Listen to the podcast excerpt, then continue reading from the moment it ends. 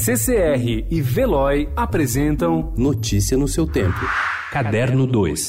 Me vê uma mão desse aqui pra soltar o intestino, menino. Mamãozinho, mais alguma coisa? Me vê uma banana também. Mas banana prende, a senhora não tá querendo soltar? Não, eu quero equilibrar. Eu como um pedacinho do mamão, dou uma bicada na banana, ficou excelente depois pra poder sair na rua, que eu sou desarranjada, garoto.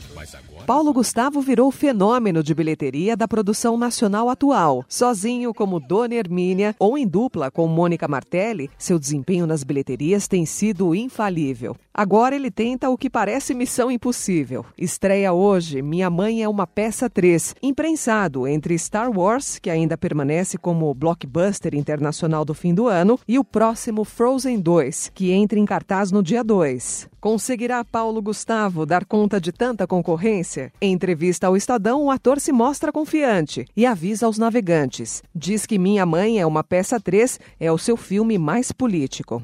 O governo estabeleceu cotas mínimas que cinemas de todo o país terão de cumprir para exibição de filmes de longa-metragem nacionais. O decreto, assinado no dia 24 de dezembro pelo presidente Jair Bolsonaro, impõe uma quantidade mínima de dias e de diversidade de títulos que deverá ser atingida em 2020.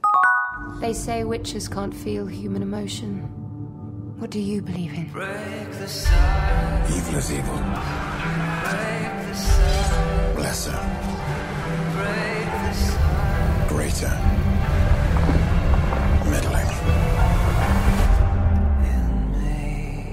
It's all the same. A série The Witcher, cuja primeira temporada estreia na sexta-feira, dia 20, na Netflix, narra a saga de um caçador de recompensas que conjuga espada e feitiços para matar monstros por um preço, é claro. Com criaturas mágicas, um pano de fundo medieval e duelos violentos, esse universo engrossa o filão da fantasia na TV.